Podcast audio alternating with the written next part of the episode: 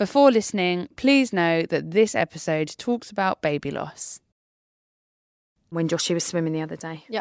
And he was told he's not very good at backstroke and he needs to go backstage. I know. I know. That's that's rough feedback for a seven year old, not isn't great, it? is it? I know. Are we ready? Oh, incoming.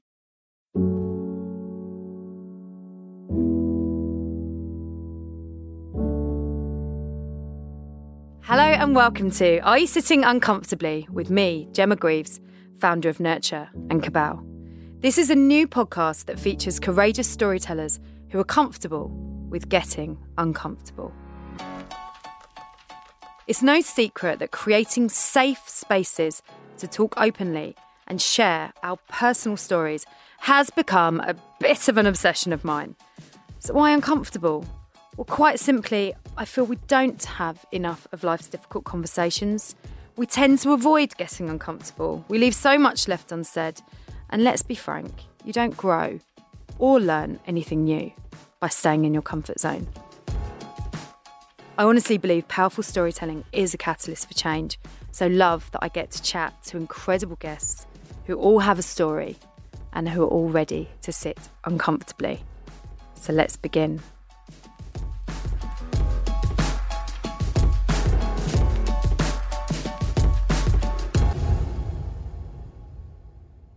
Today's guest is Katie Ingram.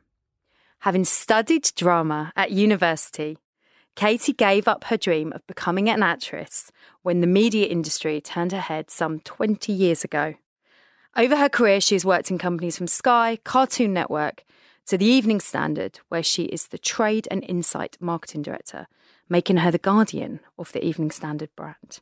I reckon that is no mean feat. it sounds very grand. I'm not sure it's that.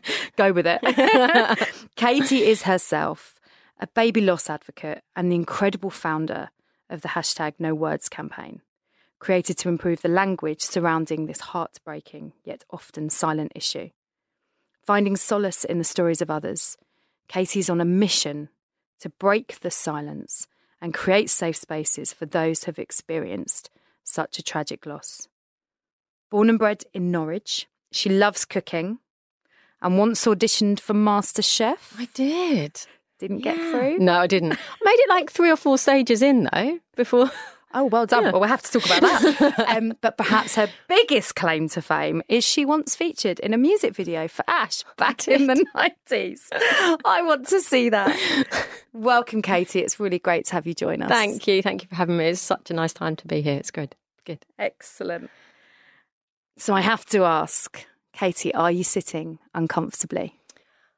No, I'm pretty okay. And I was thinking about this on the way in.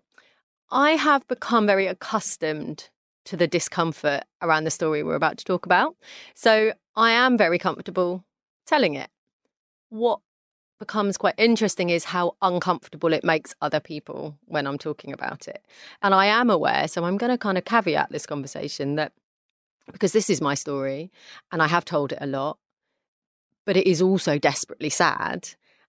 It maybe doesn't always sound as sad when I'm telling it. Like uh, maybe I don't feel as connected to the emotion of it because I'm I'm very used to telling this story. So I thought I might just sort of say that up front actually because I think sometimes I I don't know whether I sound like I'm a little disconnected from it. I'm I have no doubt you'll probably connect me to that story as we're talking. And we've spoken about We have, yeah. and I wouldn't say disconnected in any way. I'd say empowering in, in talking about what's happened to you to help others.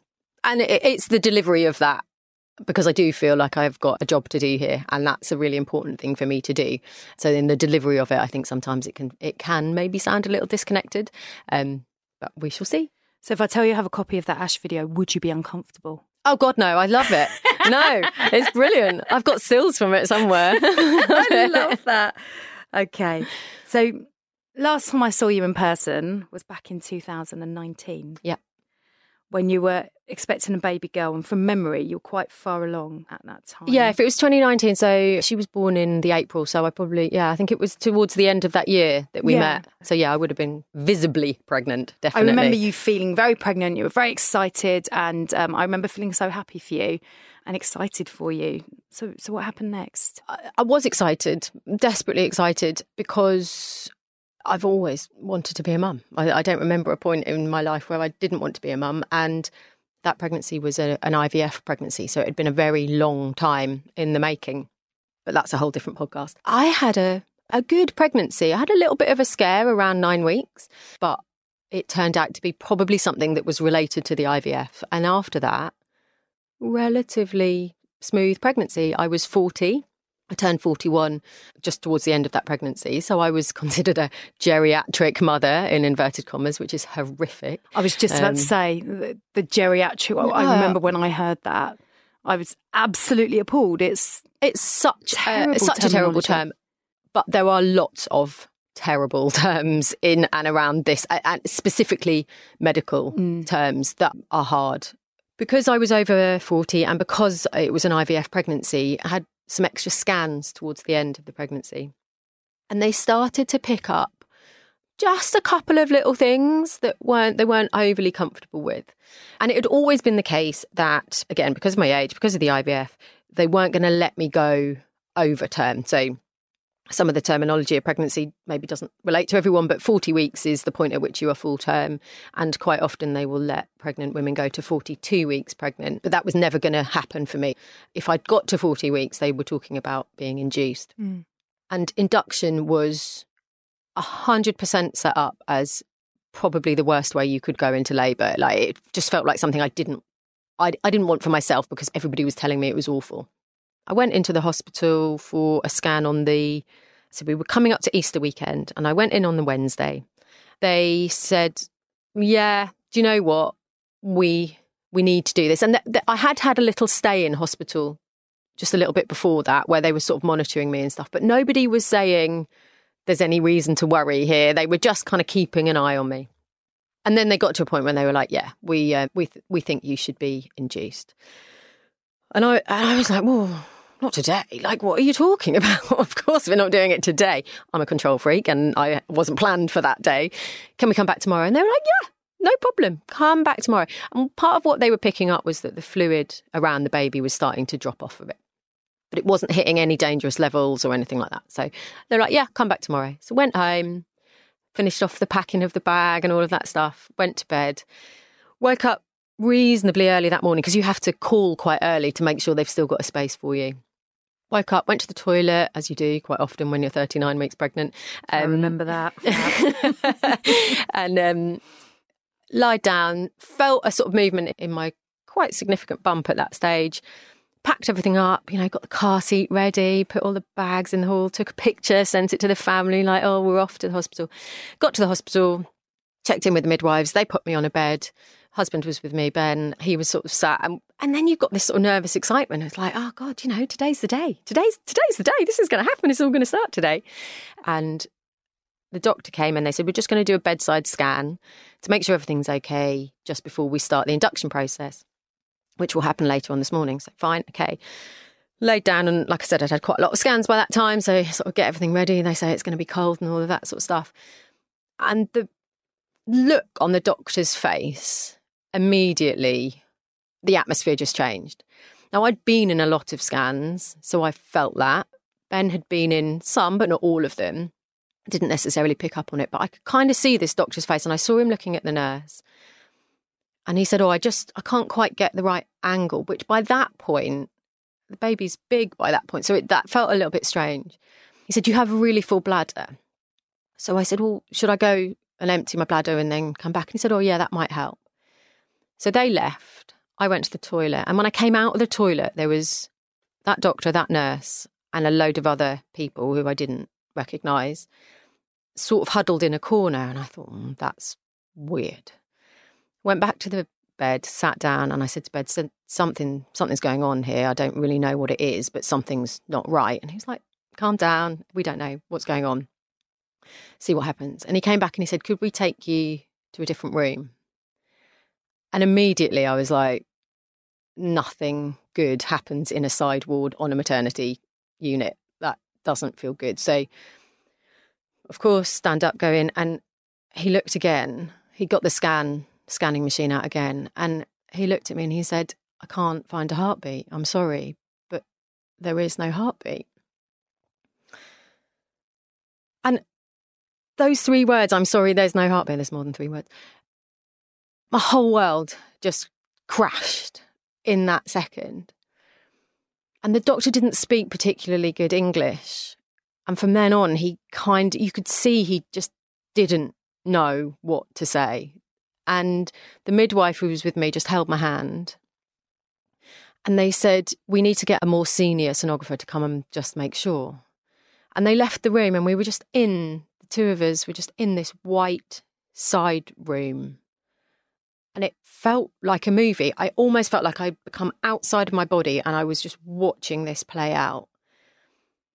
And the lady walked in and she sat down and she said, Yeah, I'm sorry, I do have to confirm there is no heartbeat. And in that second, I suddenly realised I couldn't hear footsteps. Nobody was hitting a big red button on a wall. Nobody was rushing to our aid. Nobody nobody could change what had happened. And what had happened is my baby had died on the day I was supposed to give birth. And I guess in that moment, I'm instantly a different person, instantly a different person. And that was the Thursday morning. We were then in the hospital until the Sunday. And yeah, nobody could change what happened. And I read that that you were in the hospital for a few days, and you're you're glad you had that time with Absolutely. your baby, I Ottilie. Ottilie, yes, Ottilie. We didn't know she was a girl, so she didn't have a name, but we had a few names in mind. And it was actually Ben, when we first met her, said, I, I'll never forget, he said, She's so soft. There's no hard edges. She's Ottilie. And I don't know why soft and hard edges. Uh, uh, yeah, just that's just what he said. Beautiful Um, name. Really lovely name. Ottilie Eve. Eve is Ben's maternal grandmother, so Ottilie Eve Ingram. So I was given choice. Well, I wasn't really given choices, but obviously you're then told you've you've got to give birth. That makes sense, right? The baby needs to come out. The majority of people would then be induced, and there are there are lots of things. So when the baby is alive, they have to put the baby first. So the mother will never be over medicated because they're putting the baby first. When your baby's died, they can just ram you full of drugs and get the baby out pretty quickly. But I didn't feel I could do it. And it's there's very few times in my life when I've actually said I can't do it. But that was one where I really felt I couldn't. I, and I've met a lot of people who have had stillborn children since, and I'm the only one I know who's had a cesarean. I think in part that was probably because it was Easter weekend and the bereavement midwife, that's an actual job, uh, she wasn't there. And I think if she had been there, she might have tried to talk me round the other way because it it- it's deemed to be better. But I got my own way eventually, which again is something that's fairly normal for me um, because I tend to be a bit of a fighter, and that was what I needed to happen. And so she was born at about seven o'clock. So we found out around seven thirty in the morning, and she was born at seven o'clock that night in theatre, and they were incredible. And then we were allowed to be in hospital. Now I I was given lots of choices. I could have held her when she was born. There were lots of things that they gave me as options, and I was terrified because who knows what a dead baby looks like. Like I was so frightened to hold my child because I didn't know what she was going to look like. It was so scary. And in retrospect, there are decisions I made in those few days that I think I might have done differently if I'd have known a few things. But you can't know, I- can you? no, you can't know. No one prepares you. Except I can talk about it and give people some of those things, which is part of what I'm doing now. But yeah, I, we we got to spend time with her, and whilst we were in hospital for those days, we were allowed to have her with us as much or as little as we wanted, and all of our family came. Everybody got to meet her. Everybody got to spend time with us and her until we, you know, they never asked me to leave, but there came a point where I felt I was ready to go. And at that point, we walked away and I didn't see her again after that. I could have done, but I chose not to. Gosh. Katie, just, you know, I know your story, but listening to you, my heart just breaks. And as a mum, it really, it's your worst nightmare, isn't it? And I can't, I can't sugarcoat that. It, it absolutely is because you don't. Or as a parent, as a parent. Yes, I, Yeah. that's really true. Yeah, Yeah. it is. It is a as a parent, as a family, as a grandparent, as an aunt, as an uncle. So the ripples of a loss like this go far and wide. But I am her mum, and You carried her. I carried her. She is half of me. You know, Ben is her dad, and together we created with a little bit of science and magic from the guys in Harley Street. But um, together we all made this baby. But I carried her, and I had to go through the physicality of giving birth to her. Physicality, I'm not sure that's the right word. Um, Who cares? no, um, sounds sounds fine to me. and and I think Ben went into a space that a lot of fathers do around this time. He went into I need to look after my wife now and and so his grief was a little bit delayed. Of course he was sad, of course, you know, everybody was absolutely blown apart. But he went into I can look after you and we can get through it together. So that was his way of dealing with it for for quite a long time. I know it's a really difficult question because we're talking about a very difficult experience. How how do you think it shaped you? Because when we were talking before, you said to me, "There's a Katie before Ottilie, and a and a Katie after." Uh, there absolutely is. It took me a very, very long time to just start to find joy again. And a lot of people talk about this with grief. They finding a space where you can allow grief and joy to live alongside each other takes work. And I'm not sure I am always there. So Ottilie would have been four in April. So she'd have been going to school this September, which is mind blowing. And there are days where it feels as raw as it did the day that she was born. And there are other days where I feel like more able to cope with it. And I think that will be the way for the rest of my life. So there are times where grief just jumps up and bites you on the arse when you're not expecting it and it can it can blow me out for a day. I can just be totally sent off kilter for an entire day and it's almost like a sort of grief hangover in a way. You kind of have something that triggers you and then you just feel really out of sorts for a little I feel really out of sorts for a while. And I I felt social interactions were exhausting because I was putting on a display. I was fighting every kind of bone in my body to be the Katie I was before. And actually, she didn't really exist anymore. And there's been some really physical things on that as well. Like I, I used to straighten my hair every day, and Yeah, now I I don't. saw you, you had straight hair, This is natural. Um, looks lovely. Thank you very much. But that was a control thing. I was like, I've lost control of everything. Why why am I bothering to straighten my hair? The last time I straightened my hair was the day of her funeral. And then I just thought, there's no point to this anymore. But the biggest thing was that I've always thrown myself headfirst into social situations and I'm not sure I will get back to that person. Also, not sure I want to be because I'm Ottilie's mum. So, Yeah. you know, that's an important part of who I am now. And being a parent changes you anyway. It's just that this changed me in a way that is harder for people to see or understand or know about. Finding that space where you can be sad and happy and allow them to both exist is really hard. But once you find those days, you start to find a few more of them and a few more of them and a few more of them, and then you move forward. And I hope you're kind to yourself on those days and accept that the grief is is there and, and you have to let it be there and Yeah, sometimes you be do. with it. Yeah, sometimes you do just need to sit with it for a little Yeah. while. And sometimes that can be really fleeting. There was a moment in the summer, I was away with my dad and my stepmom and Ben, and should mention my daughter because we have a second say, daughter. I know. Yeah. There's a, there's a very happy part to Yes. your life now, which is Yeah, so Noah was Noah. Um, Noah was eighteen months old on Sunday. So um, happy birthday, Noah. for yeah, Sunday. ha- half uh, birthday, And a she half. doesn't sleep much, you were no, she me. does not sleep. But who cares? She's here, and we get to enjoy her every single day. I mean, I do care because I'm exhausted, but on the grand scheme of things, this is a short part of part of our lives together. We were away, and we were down on the south coast, and we were flying a kite. There's a there's a term that some people really love and some people are really uncomfortable with about rainbow babies. And so Noah is technically our rainbow baby, a baby born after the loss of another another baby.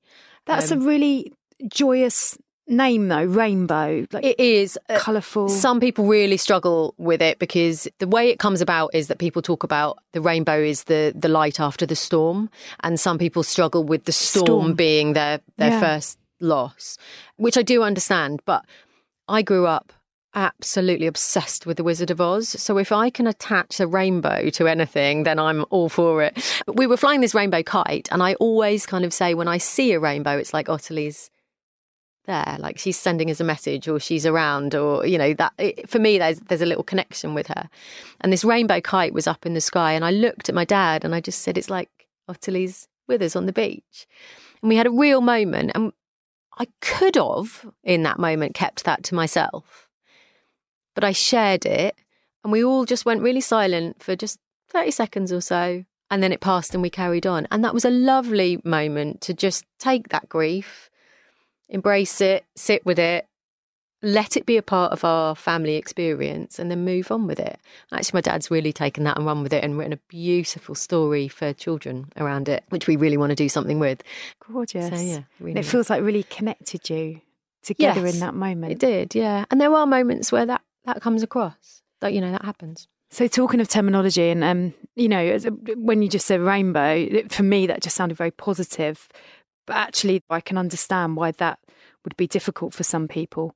Whereas I think of rainbows like you, Wizard of Oz, and it's Josh's favourite thing, my son, to draw. But there's terminology for for that, but there isn't there isn't for what you experienced. No, is and there?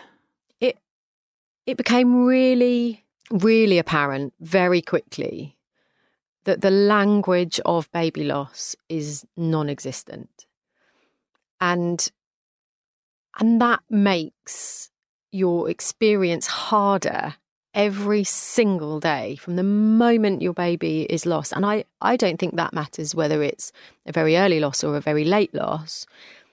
There is no terminology for it. And part of that is because we just don't talk about it. And there are loads of kind of avenues for this particular part of the conversation, but it, it started in hospital. They they don't have the language I saw one doctor at one point, he just kept saying early fetal demise, early fetal demise. I was like, can you stop talking about my baby as an early fetal demise? Like, Sounds that so is oh, cold. awful. He was actually really lovely, but a very old school doctor using a very cold term. Cold's a probably not knowing any better though, because that's the medical language. It that... is, and and to a certain extent, that helped us a little bit because it did take away the emotion out of it.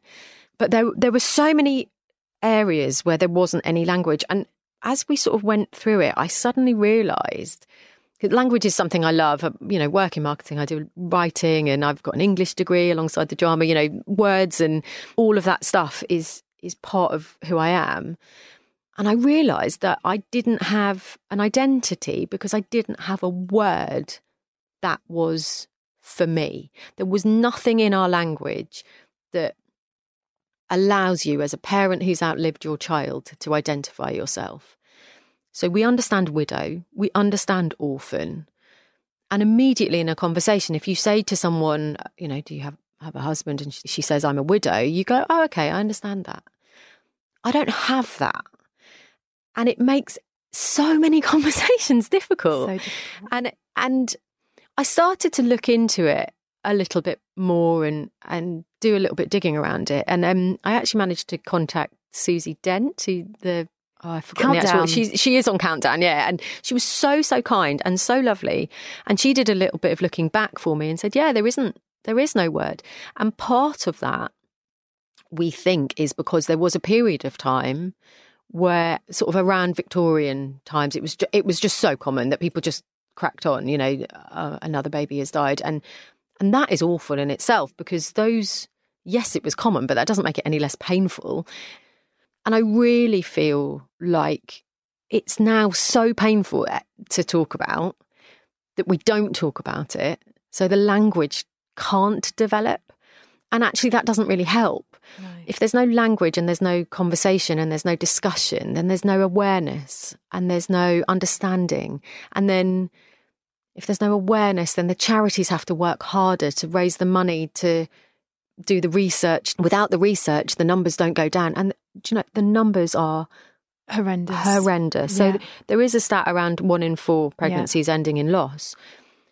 But the current stats is there's there's 13 babies every day in this country that die either before, during, or in, or within the first four weeks of their life, which equates Gosh. to roughly one every two hours, which is just hor- horrendous. And and in terms of stillbirth, it's around seven babies a day, and the UK is not good in the kind of stats of developed countries. There are a lot of countries across Europe with much better rates of stillbirth than we have. And I really genuinely believe that by talking about it and developing this language, we can not only help the people who come sadly behind us and walk in my footsteps, but also sort of build a better awareness, better research, give us a chance of, you know, understanding because 60% of stillbirths you will never know what happened. I will never know why Ottilie died. And within mm. 48 hours of being told my daughter had died, we then had to make decisions about post mortem. I mean, who just the thought? I mean, I I didn't even know that a post mortem. Uh, it, it, didn't occur to me. Why would it? You know, my, my baby's died. Why would it? but they're kind of standing in front of me saying, well, there's various levels of, of post mortem and some are more invasive than others. But actually, in this case, we're probably not going to find anything anyway. Well, thanks for that. Helpful. Yeah. And they were right. We don't know. But it's what the way it's presented. I mean, they were slightly better than that, but we had to make decisions about how invasive a postmortem to have on our tiny baby. I mean, she was, she was 6'12, but she just felt so, so tiny and precious. Mm. And we had to sit and talk about how invasive we wanted any procedures to be with the knowledge that we were probably never going to find out anyway. But if we didn't follow that route, we definitely would never know. And so, how much did we want to know? And then you have to move on to that and start planning funerals and and all of those things. And what do you want the baby to be wearing? And, you know, like these are just huge, mm. mind blowing decisions that affect you for the rest of your life.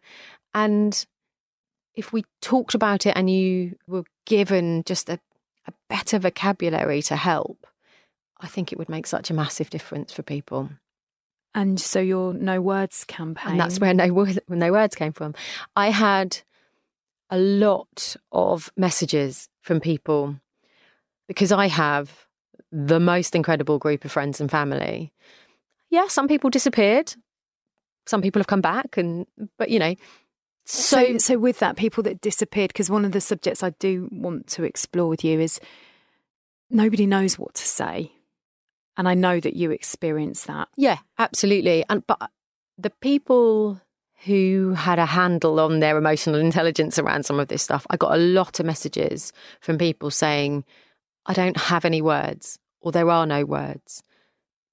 No need to reply. Lots of people said no need to reply, which I think is a really, really good way to communicate with someone in any grief because you you don't need a response back, right? You're just letting somebody know that you're there. But so many people said to us, there are no words.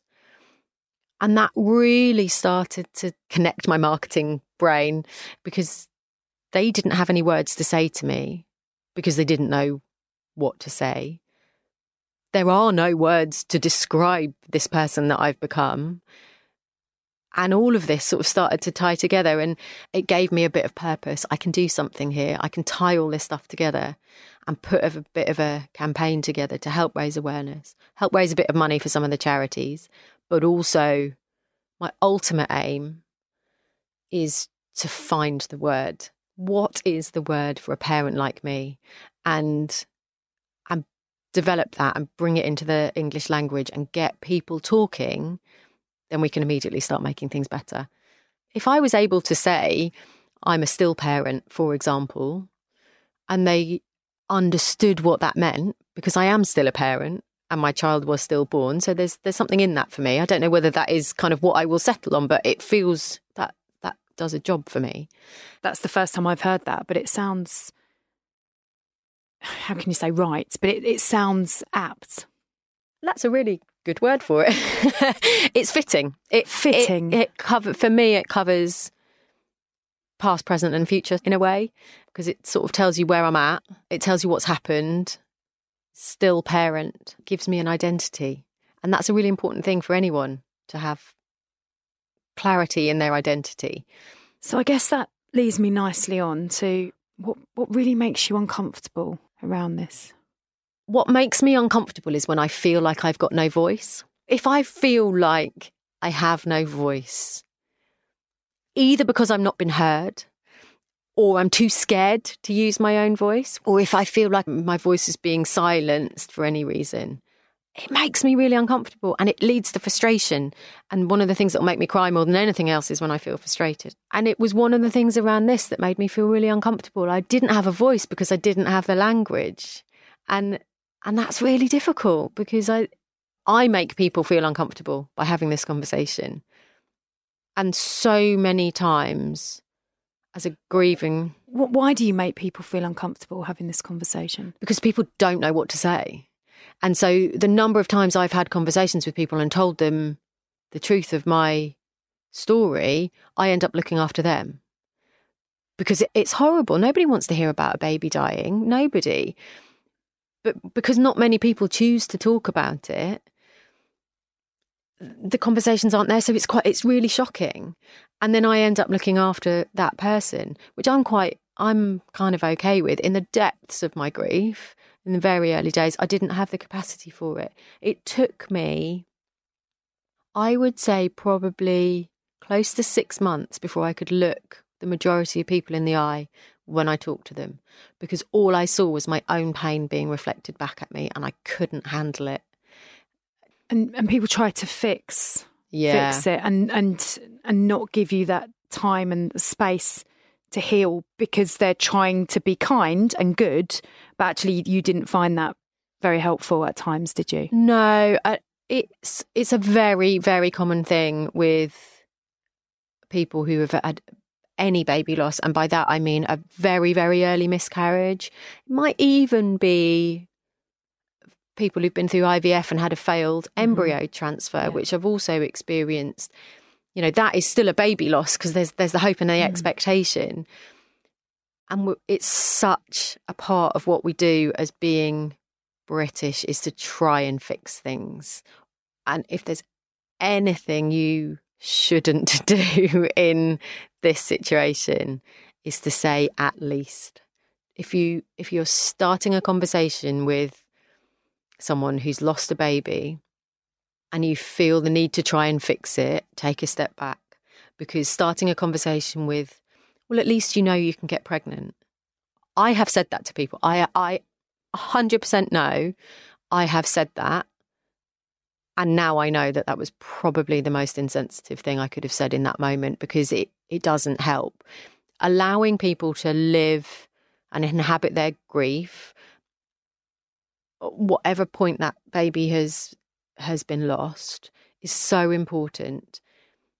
And you can't fix it. Also, you can't make me feel any worse, really, because my baby's died. So I'm in a pretty dark spot anyway. So, not saying anything and shying away from the conversation and removing yourself from a dialogue with me is also pretty hurtful. I understand that because people get really frightened about saying the wrong thing. You, the chances are you can't make someone feel worse. So just being there, and you know, I can't, I can't begin to understand, but I'm here for you. I'm here for you or and I understand that you don't know what to say because I wouldn't have done either. But knowing that you care in any way, just you might want to just sit with me. You might want to watch some terrible telly. You might want to have a conversation about politics or you know like Let's change not. it well yeah especially yeah not right maybe now. not no but you know being led by the parents of that child, you could ask someone very simply, Would you like to talk about your baby? And they might say no. And if they do, then that's fine. You can move on. But at least you've connected with the fact that you understand what's happened and you know it's really difficult. So many people don't ask the same questions as you might ask of a of a living baby. But for me, I know what time Ottilie was born, I know what she weighed, I know what she looked like, I know what colour hair she had. I don't know what colour eyes she had because her eyes never opened. But I can tell you those things. And I like talking about it because she's my baby. And this is the only context I have to talk about her in, which is also partly why I choose to do this because I get to talk about her. Mm. She's, you know, I love her.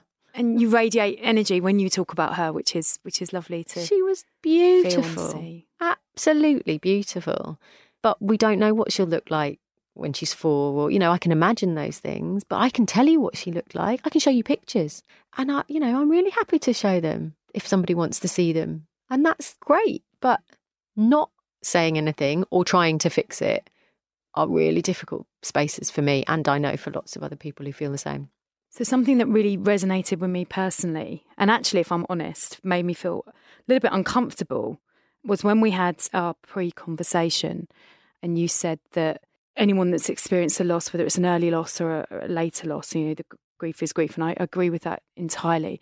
But that so many people almost undermine their own loss because they think yours is much bigger. And actually, that's not helpful in itself. And I remember thinking, as someone that has experienced an early loss around around 10 weeks, which was was incredibly difficult at the time and obviously still is. I remember thinking that is the kind of thing I would have said to you. If we'd have had a conversation, I would have said, My loss is nothing like yours. And that really resonated with me. It's an interesting thing, isn't it, that we feel like we need to create this sort of hierarchy of grief. So many people have said exactly that.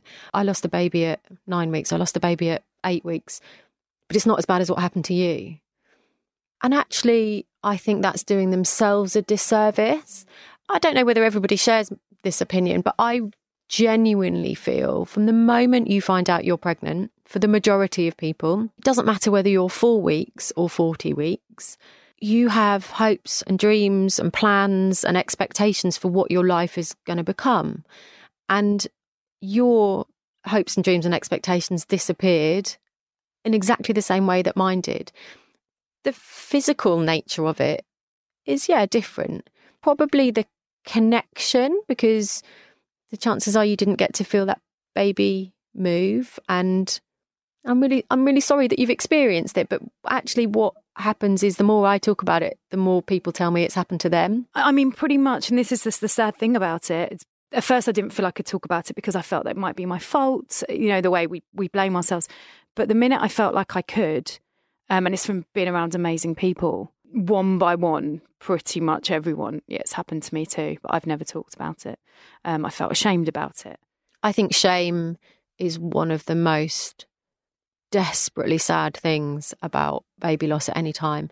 And I think it's something that's getting better. I um my dad was desperately excited to be a, a grandparent, as all of Ottilie's grandparents were. And he'd been talking to his neighbours about it. And there was a lady who he lives near, and she was very excited. After Ottilie was born, everybody has to tell the story that the baby's gone. And I'll cut a very long story short, but this lady came through and said, actually, do you know what? That happened to me in the early 70s. I've never talked about it. She had two children after that. She'd never told them that they had an older brother. And she'd not dealt with that grief. And as a result of Ottilie being born, she did. She went and she sought help and they honoured their baby and she told her children. But people had crossed the road, visibly crossed the road rather than speak to her because because they just didn't know what to say, yeah. and they didn't. I genuinely don't believe that anybody would do that vindictively. And exactly the same with this sort of hierarchy of grief. It's not about your loss being less than my loss. Your loss is your loss and your experience, and you're allowed to deal with that. But we will have shared experiences in that. and some major differences, and that's okay. We don't all have to be the same in our grief. Yeah. And an early loss has its grief.